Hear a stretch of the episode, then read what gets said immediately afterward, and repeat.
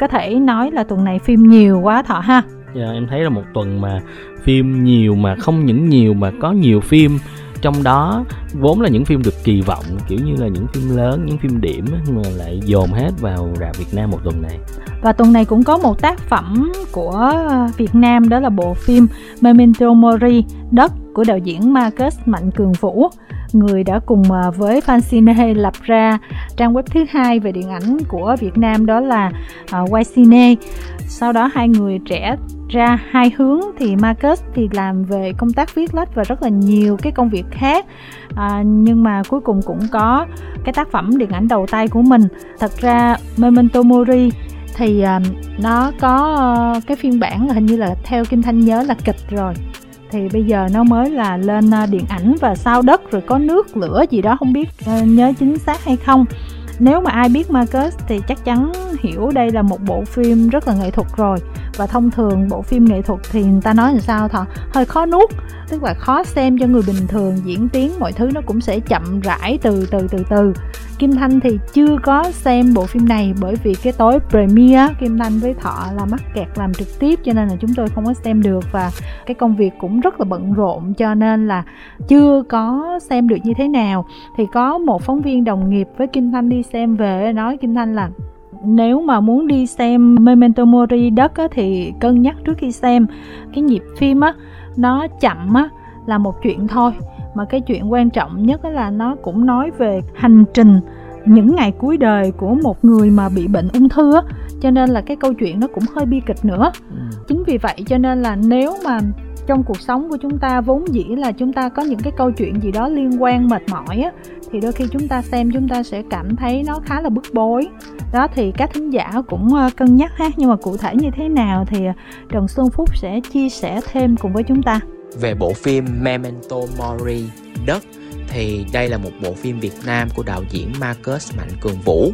Thì đối với cái tên Marcus Mạnh Cường Vũ thì có lẽ là nhiều khán giả đại chúng vẫn chưa quen thuộc, nhưng mà với giới làm phim, đặc biệt là giới làm phim trẻ và các cuộc thi làm phim tại Việt Nam, thì cái tên của anh cũng đã khá là quen rồi. Mình không biết đây có phải là phim đầu tay của anh Marcus hay không. Và bây giờ mình quay lại với bộ phim Memento Mori Đất. Thì bộ phim này là một bộ phim, như anh giới thiệu, là một bộ phim dành cho các bệnh nhân ung thư, để mà nói về cái sự khổ đau của họ khi mà gặp phải căn bệnh ung thư. Phim quay rất đẹp, set up bối cảnh cũng rất đẹp, mọi thứ đều rất đẹp. Tuy nhiên thì mình không cảm được bộ phim đó, tại vì mình thấy phần hình ảnh đẹp bị lạm dụng khá nhiều, nhưng ngược lại phần nội dung và phần diễn xuất lại khá là hạn chế. Và cả hai diễn viên chính của phim và cả những diễn viên khác thì phần diễn xuất mình không đánh giá cao, và mình cũng không đánh giá cao cả phần kịch bản lẫn phần thoại, tại vì thoại với mình nó như phim tập làm văn. Và mình nghĩ là với bộ phim này á, thì uh, nếu như là những người đã có trải nghiệm rồi thì sẽ có thể cảm được, nhưng với Phúc thì Phúc không cảm được như vậy. Và chính vì không cảm được cái bộ phim này nên Phúc chỉ có thể cho bộ phim này khoảng sáu điểm trên mười, và phim không dành cho khán giả dưới mười sáu tuổi.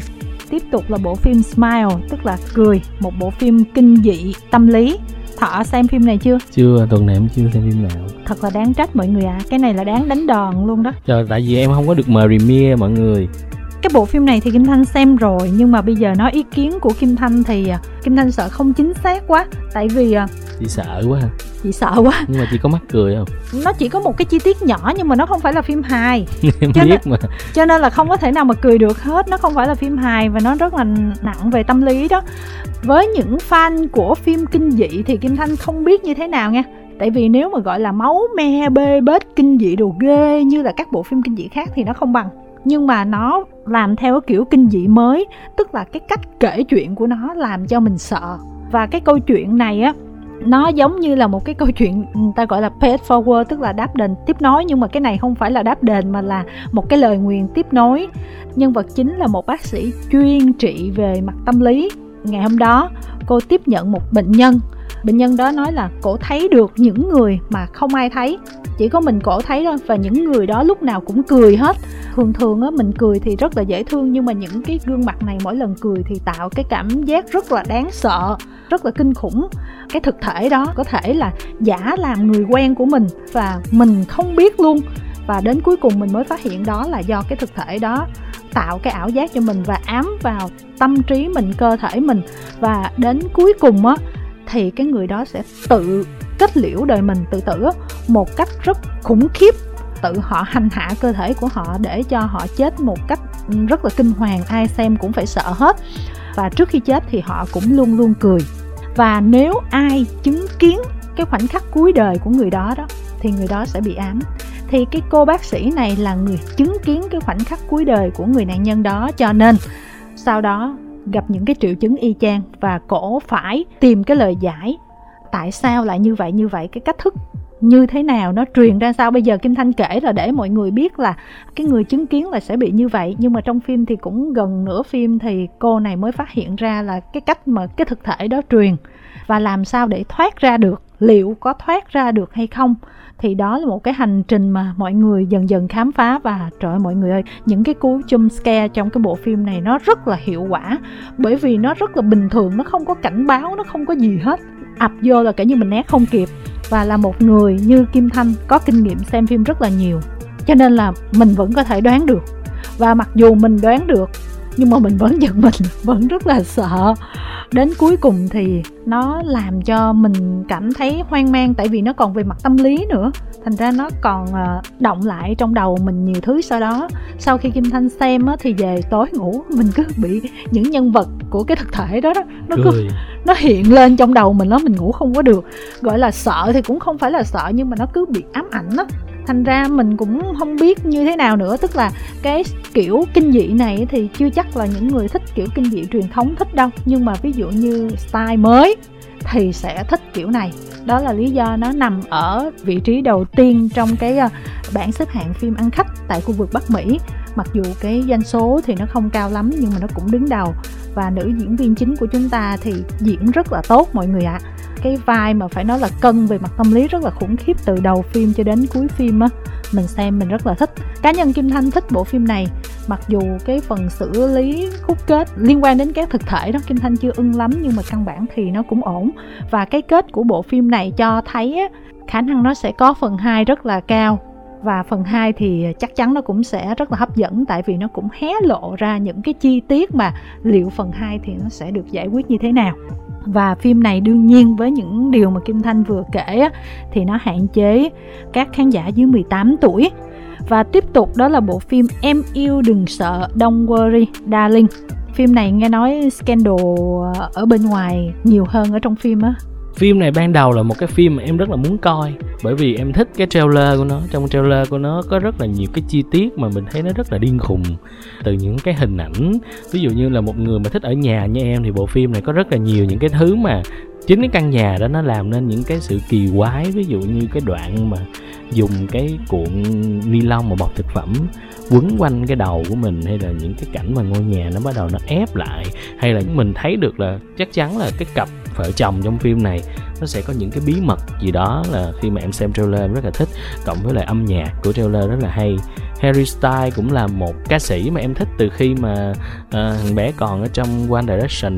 Hồi xưa Harry Styles cũng đã từng đóng phim Dunkirk của Christopher Nolan. Nữ đạo diễn của phim này cũng đang là bạn gái của Harry Styles, nên là đây là một cái phim mà em rất là tò mò coi. Bây giờ em vẫn chưa có xem được, nhưng mà khi mà phim ra mắt bên Mỹ thì mới đúng là có rất là nhiều scandal. Từ những cái scandal mà nó tào lao, ví dụ như việc người ta nói là Harry Styles phun nước bọt vào tay của Trish Pye mà đến nỗi mà quản lý của Trish Pye phải lên đính chính nói là họ không có làm như vậy, do mọi người tự tưởng tượng thôi này kia các kiểu. Cũng như là các phản ứng của giới phê bình khi mà xem bộ phim này, em cảm giác là họ rất là không vui, họ chê kịch bản rất là tệ này nọ. Nhưng bên cạnh đó thì cái điểm chấm của khán giả ở trên IMDb thì lại khá cao. Thì scandal ngay từ đầu khi mà nói là Shia LaBeouf là nam chính, mà không hiểu vì sao mà cuối cùng nó lại thành Harry Styles. Rồi à, giữa nữ diễn viên chính của bộ phim là Florence thì à, đã không đến à, premiere để quảng bá cho bộ phim này, tại vì nghe nói có xung đột với Olivia Wilde, viết kịch bản và đạo diễn luôn của bộ phim này nữa. Nó khá dài cho nên là Kim Thanh cũng đọc không có hết. Tóm lại là quá nhiều kịch tính đi. Nhưng mà chưa xem bộ phim này cho nên cũng không biết như thế nào nữa. Mà có Thanh Vân xem rồi cho nên là chúng ta sẽ nghe Thanh Vân chia sẻ thêm.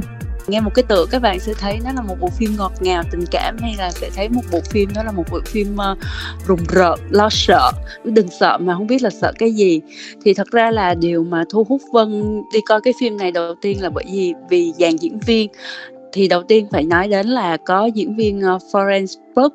Bạn diễn viên này đang uh, khá là nổi tiếng dạo gần đây và có một số bộ phim cũng đã được chiếu ở Việt Nam rồi. Đầu tiên là Black Widow nè, cũng có Little Women nè. Sắp tới bạn này cũng có một cái bộ phim mang tên là The Wonder cũng sẽ được chiếu trên Netflix.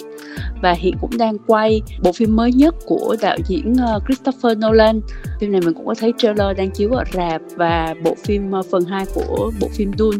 Thì đây là một diễn viên trẻ mới nổi và rất là vô cùng triển vọng của Hollywood hiện nay. Thật ra thì trước khi coi phim này thì Vân có đọc sơ review thì thấy mọi người khen ngợi về diễn xuất của bạn diễn viên này rất là nhiều, cho nên là Vân rất là mong chờ. Thì sau khi mà coi phim thì quả thật là thấy bạn này diễn rất là tốt, nói chung là rất là triển vọng. Vân nghĩ rằng với diễn xuất của Florence thì mọi người coi chắc chắn là mọi người sẽ thích và thấy thu hút. À, ngoài Florence ra thì chúng ta sẽ có là nam ca sĩ Harry Styles, còn có Olivia Wilde. Olivia Wilde thì cũng có rất nhiều phim đã được chiếu ở Việt Nam như In Time, và nổi bật nhất mà khiến mọi người nhớ đến đó là phim Tron Legacy, và Vân cũng thích cô này từ bộ phim Tron Legacy. Đây là bộ phim mà Olivia Wilde vừa có một vai phụ, và cộng thêm cô chính là đạo diễn của bộ phim, và đây là bộ phim thứ hai do cô đạo diễn. Đây là một bộ phim của một đạo diễn nữ thì mình cũng khá là mong chờ. Tại thường mình có mấy phim của đạo diễn nữ thì mình cũng khá là thích, nhưng tiếc thay thì Vân cảm thấy là có thể do kịch bản kịch bản bộ phim không đủ đặc sắc, cho nên là Vân cũng chưa thấy được rõ lắm cái uh, tay nghề đạo diễn của Olivia Wilde được đến đâu. Chỉ là cơ bản thì Vân sẽ thấy được bộ phim này có phục trang quá đẹp có thể là do nữ cho nên là một phần nào đó có một cái mắt nhìn nghệ thuật nào đó, cho nên là nhìn bộ phim thật ra nó cũng rất là nữ, mà ngay cả dàn biên kịch của bộ phim này cũng nữ lắm. Vân nghĩ rằng có một cách nào đó chắc các bạn nữ sẽ thích bộ phim này hơn khá nhiều, tại bởi vì bộ phim này dành cho khán giả nữ. Rồi có anh Rick Spy, thì Rick Spy đợt vừa rồi chúng ta biết đến do đóng vai chính trong Wonder Woman, đóng vai chính trong uh, dòng phim mới của Star Trek, và Vân cũng rất là thích anh này bởi vì cái diễn xuất của anh này nó rất là thú vị. Có Gemma Chan, Gemma Chan thì uh, gần nhất thì chúng ta đã được biết qua bộ phim mới nhất của Marvel đó là Eternals, thì Gemma Chan là đóng vai nữ chính trong Eternals. Một dàn diễn viên rất là thu hút và đầy hấp dẫn như vậy của bộ phim thì Vân nghĩ nhiều khi vậy là thỏa mãn rồi. Bên cạnh đó có những cái đề tài thu hút, ví dụ như là cảnh nóng. Phim có một số cảnh nóng đáng kể, nhưng thực ra thì Vân thấy cảnh nóng này cũng không nhất thiết là cần phải xuất hiện, có hay không có nó cũng được. Có thể đây là một yếu tố nào đó của đạo diễn thích làm ra để thu hút bộ phim. Thì Vân chỉ tiếc là Vân cảm thấy cảnh nóng không cần thiết thôi. Về kịch bản của bộ phim thì có, có bị chê bai. Bị chê bai thì cũng có hợp lý, bởi vì Vân thấy nó không mới lạ. Có thể là do Vân coi quá nhiều phim dạng này rồi. Ví dụ giống như bạn nào trước đây từ xa xưa đã coi bộ phim The Stepford Wife do Nicole Kidman đóng chính, thì sẽ thấy bộ phim này nó khá là na ná. Cái kịch bản của bộ phim này nó có một cái ý tưởng khá là na ná, cộng thêm một chút gì đó đối với Vân nó là giống như khá giống như cái series Westworld của H B O gì đó. Đó, Vân nói vậy một hồi nếu mà ai đã coi những cái phim này rồi sẽ cảm thấy là chết rồi, mình đã bị spoil phim còn ai chưa có coi những cái phim này á, thì sẽ cảm thấy là ok, phim vậy thì cũng được, coi cũng hồi hộp gây cứng này nọ các thứ. Nói chung là sẽ tùy theo uh, gu của mỗi người. Điều Vân thích nhất phim này đó là diễn xuất của diễn viên trong phim và phục trang của bộ phim. Còn lại thì các thứ thì Vân thấy khá là bình thường. Ờ, cho nên Vân chỉ chấm được bộ phim này khoảng năm phẩy năm trên mười. Và bộ phim Em Yêu Đừng Sợ hạn chế các khán giả dưới mười tám tuổi. Tiếp tục đó là bộ phim đến từ Thái Lan Mình Yêu Nhau Đi, thuộc thể loại tình cảm hài. Hơi tiếc là phim này làm cái premiere rất là nhỏ mà do cho các fan, các page thôi chứ không có yeah. làm họp báo. Đúng rồi, thì cho các fan bay coi thì bạn chứ không có mời mà nhiều đông người. À, Phúc cũng có đi xem bộ phim này cho nên là chúng ta nghe Phúc chia sẻ nhé. bộ phim Mình Yêu Nhau Đi có tựa tiếng Anh là Happy Ending, và phim thuộc dòng phim đa tuyến. Nếu nói tới phim đa tuyến thì à, ở nền điện ảnh nào cũng đã có những bộ phim như thế này, và đa phần đều không thành công vì phim đa tuyến là một dạng phim rất khó làm. Ví dụ như chúng ta Hollywood thì chúng ta có He's Just Not That Into You, hay là phim Valentine's Day, hay là phim New Year Eve. Còn ở Việt Nam thì chúng ta cũng đã từng có những phim đa tuyến, ví dụ như là phim gần đây chúng ta có Chuyện Ma Gần Nhà, hay là hồi trước chúng ta có Sài Gòn Anh Yêu Em. Và với bộ phim Thái Lan này á, thì nó cũng bị chung một cái vấn đề, khi mà làm phim đa tuyến thì các câu chuyện được chia đều ra, à, và cuối cùng là nhắm đến cùng một chủ thể câu chuyện, tức là có một chủ đề được rải chung ở các câu chuyện. Và phim này cũng vậy, và cái câu chuyện của phim này xoay quanh hai nhân vật, à, là một cái anh biên kịch chăm sóc mẹ ở bệnh viện, và anh này phải chạy deadline viết một cái câu chuyện gồm những cái câu chuyện nhỏ về tình yêu, và có một cái cô gái ở đó ngồi đọc kịch bản cho anh này và luôn luôn hỏi này một cái câu là anh không thích một cái kết cục mỹ mãn hay sao gọi là happy ending, thì anh này nói anh này không thích happy ending. Và cả một bộ phim xong qua bốn cái phim ngắn của anh này, à, tức là bốn câu chuyện nằm trong kịch bản của anh này mà cô này góp ý, thì cô này cho anh thấy một cái ý nghĩa về câu chuyện và happy ending. Thật ra phim xem khá là dễ thương, một số đoạn cũng hài hước vừa đủ, tuy nhiên thì cả bốn câu chuyện đều có phần na ná nhau và nó không có một cái điểm nhấn nào cả ở bất kỳ một câu chuyện nào, nên thành ra mình cứ cảm giác như là mình xem phim này nó là giống như mình đang ngồi trên một chiếc thuyền nhưng mà đi ở một bờ biển mà nó không có sóng, mọi thứ rất là bằng bằng bằng bằng và nó không có cái câu chuyện nào để stand out và để dành cái cảm xúc của mình cả. Thì mình nghĩ là phim này sẽ thuộc về cái độ trải nghiệm khác nhau thôi. Thì các bạn nào mà thích những cái dòng phim này hoặc là kiểu thích những cái câu chuyện nó nhẹ nhàng thì mình sẽ thích phim này. Còn với Phúc thì Phúc không thích lắm, tại vì là câu chuyện này nó quá tĩnh lặng, nó không có một cái sự đi lên hay một cái sự đi xuống khi mà đồ thị đường ngang á, nên thành ra là mình không thích phim này lắm. Và có một số đoạn mình cũng cảm giác hơi buồn ngủ. Và trên thang điểm mười thì Phúc chỉ cho bộ phim này sáu điểm trên mười thôi, và phim không dành cho khán giả dưới mười ba tuổi. Tiếp tục là một bộ phim kinh dị mang tên là Ác Quái. Bộ phim này nói về một gia đình nọ vướng vào một cái thế lực đen tối, và từ đây họ cũng phát hiện thêm một thực thể đáng sợ tại vùng lầy nơi mà họ đang sinh sống. Thật sự em rất là tò mò với những cái bộ phim mà vốn là cái thể loại nó đã tuần nào ở Việt Nam cũng có, cái thể loại nó còn rất là trùng lặp, mà trong một cái tuần mà rất là nhiều phim mà mình nghe nội dung nó rất là hay, đúng không? Thì cái cách quảng bá của nhà phát hành hay là pê e rờ này nó lại khiến cho chính bộ phim đó càng trở nên bị dìm hàng, bởi vì cái nội dung này em đọc xem cũng không có muốn đi coi luôn. Nhiều khi là nhà phát hành họ cũng không quan tâm luôn tới ra lịch ra rạp thì ra thôi, nhưng mà nó cũng có một thực thể đó mọi người. Giống như là ở trong cái uh, bộ phim Smile cười, nhân vật chính gọi đó là The Thing, cái gì đó ờ mà không biết nó là cái gì, tại vì nó không có một cái gương mặt cụ thể hay là một cái gì hết, mà nó xuất hiện là bằng những hình ảnh của những con người, có thể là người lạ hay người quen, những người có gắn liền với cuộc sống của mình hoặc là những cái quá khứ uẩn ức gì đó của mình. Nhưng mà quay lại Ác Quái thì phim này cũng hạn chế các khán giả dưới mười tám tuổi. Tiếp tục là bộ phim bí ẩn hồi hộp tội phạm Amsterdam, vụ án mạng kỳ bí. Hình như phim này cũng không có premiere đúng không ta? Em khá là thắc mắc, tại vì đây là một bộ phim mà nhìn vào cái dàn diễn viên của nó thì mình nó thấy, rất là hoành tráng. Mình thấy nó là một dàn rất là đông đảo và toàn là sao lớn, ví dụ như Kristen Bell, Margot Robbie, David Washington, Anna Taylor-Joy, Robert De Niro, Joe Saldana và cả Taylor Swift. Và đạo diễn cũng là một đạo diễn có những phim hay, ví dụ như David O. Russell, ông đã từng làm phim American Hustle và Silver Linings Playbook, đều là những phim hay và được đánh giá cao. Nên là em hơi thắc mắc là vì sao bộ phim này lại không được premiere ở Việt Nam, tại hình như nó cũng chưa chiếu ở bên Mỹ. Cái bộ phim này khi mà đi dự premiere những cái bộ phim khác thì nó có chiếu trailer. Chị cảm nhận đây là một cái bộ phim có vẻ như là nó không hợp với style của người Việt Nam lắm. Ừ.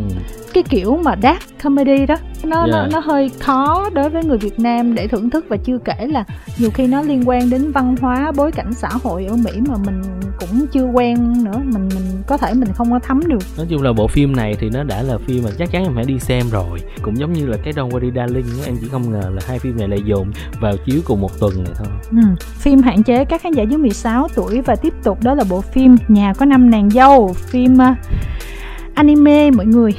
Chị nghe cái tên chị thấy mắc cười không? Bộ phim này có Nhà một có năm cái... nàng tiên. Cái tên gốc của bộ phim này thì khá là dài, nhưng mà fan của bộ phim này ở Việt Nam thì hay gọi uh, chuyện này tên là Năm Tô Bún.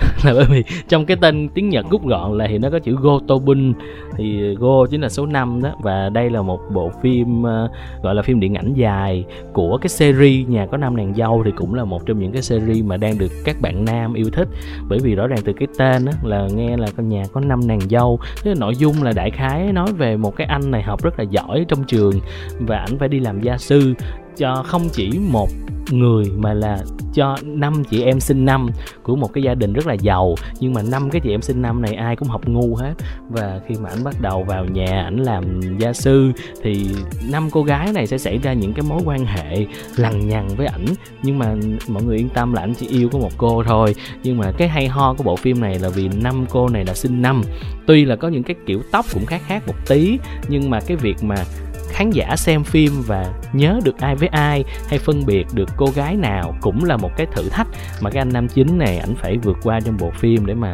ảnh biết được là thật sự cái người mà ảnh yêu thật là cô nào trong năm, năm chị em. Nói chung đây là một bộ phim mà nếu mà thể loại gọi là hài hước, tình cảm và nó có những cái hơi mới lạ, thì những bạn nào thích thể loại này thì cũng có thể đi xem, vì mình tin là nó rất là hài hước đó. Còn fan của bộ phim này thì em biết là họ đang mở cờ và làm cũng upline, rủ rê nhau này kia. Là một người không có xem anime hay là manga cho nên là thôi Kim Thanh mù. Ai thích thì mình có thể ra rạp xem nhé, phim hạn chế các khán giả dưới mười ba tuổi.